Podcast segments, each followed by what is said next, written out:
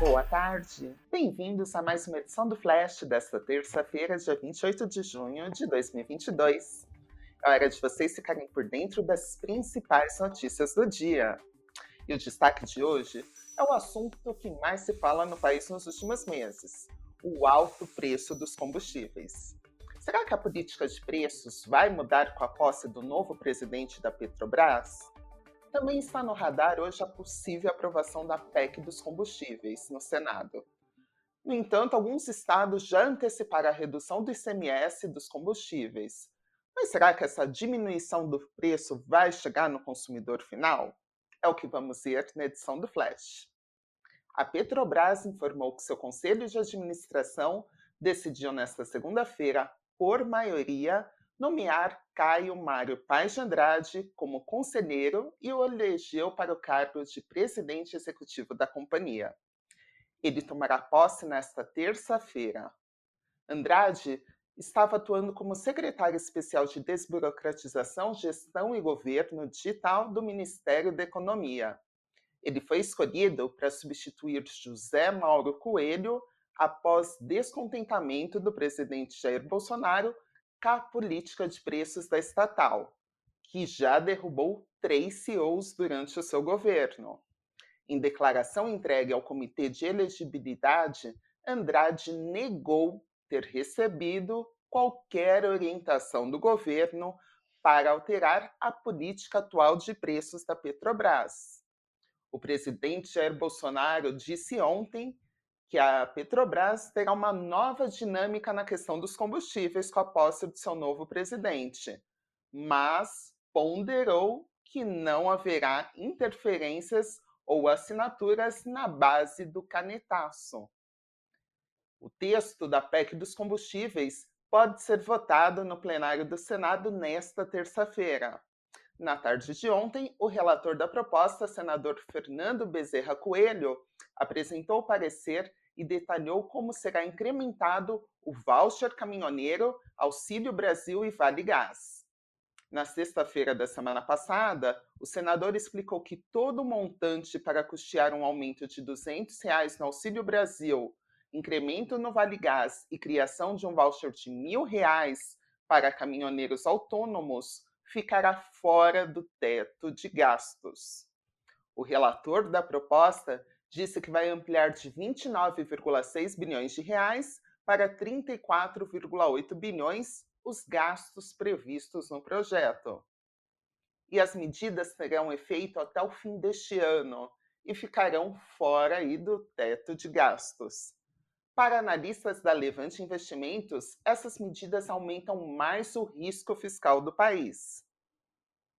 Abre aspas, para o mercado, a análise é de que, mais uma vez, o governo recorre a medidas populistas em detrimento do compromisso com as contas públicas. O risco fiscal volta à tona em meio a um cenário inflacionário já bastante pressionado e com viés de alta. Tudo isso dificulta a missão do Banco Central de administrar expectativas já consideravelmente desancoradas em relação ao aumento de preços à frente.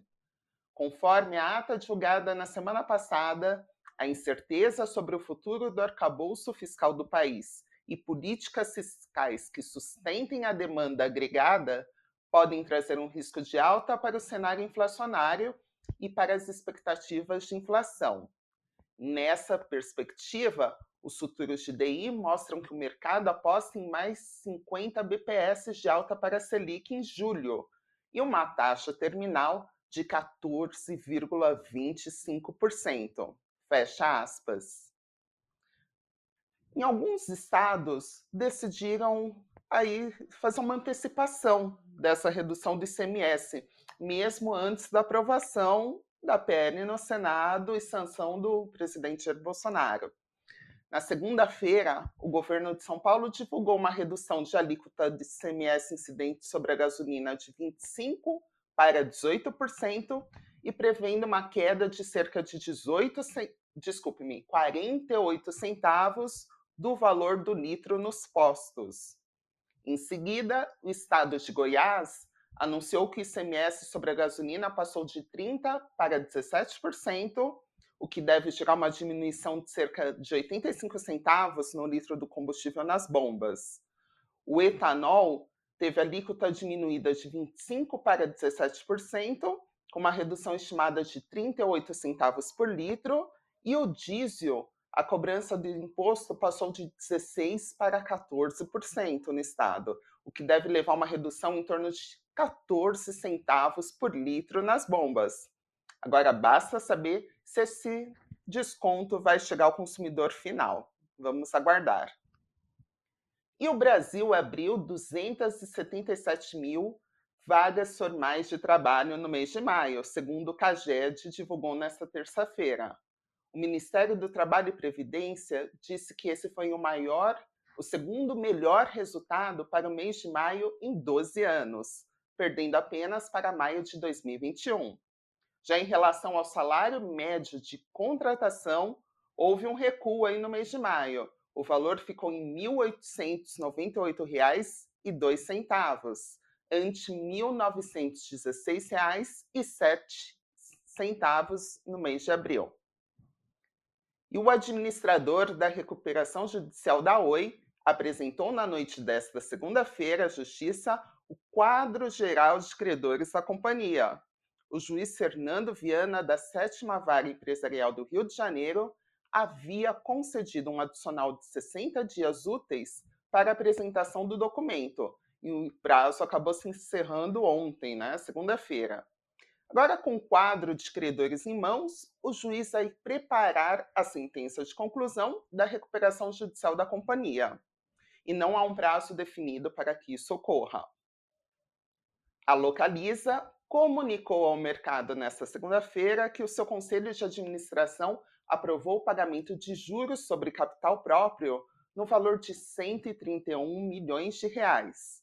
O valor bruto por ação do JCP a ser pago equivale a cerca de 17 centavos de reais. O pagamento ocorrerá no dia 26 de agosto e terá como base a posição acionária do dia 30 de junho, próxima quinta-feira.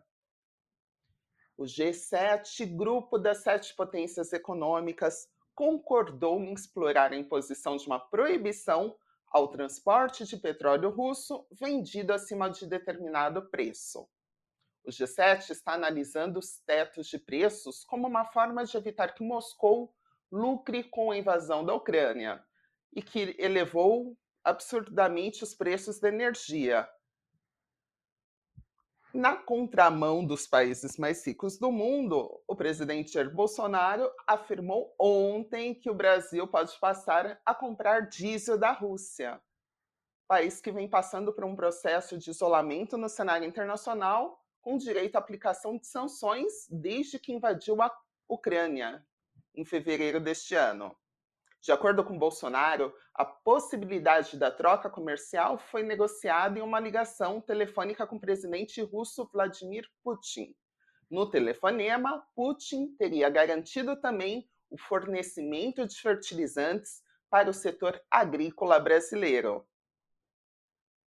O Ibovespa, principal índice da B3, opera em alta nesta terça-feira, favorecido pelo avanço das ações nos Estados Unidos e pela alta de commodities como petróleo e minério de ferro.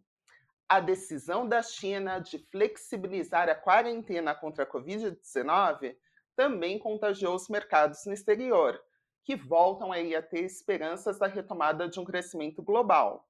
Por volta do meio-dia, o Ibovespa avançava 0,57%, estava aos 101.340 pontos. Já o dólar caía 0,49%, sendo negociado a R$ 5,21.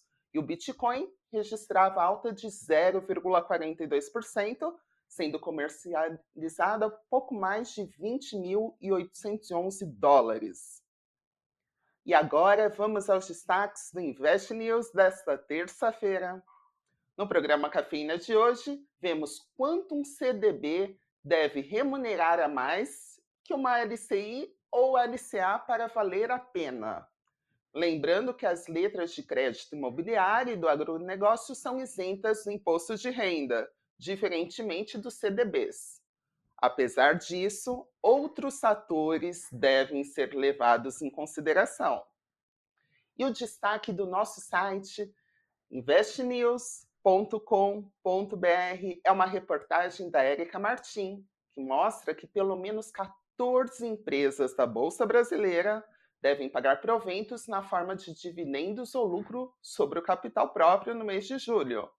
O levantamento do Invest News aponta que a maior quantia deve ser desembolsada pela Engie, enquanto enquanto a distribuidora com gás deve pagar o menor valor. E o flash de hoje termina por aqui. Não se esqueça de acompanhar mais tarde, ao vivo, às 6h30 da tarde, o Boletim Invest News, logo após o encerramento do pregão da Bolsa. Uma excelente tarde a todos.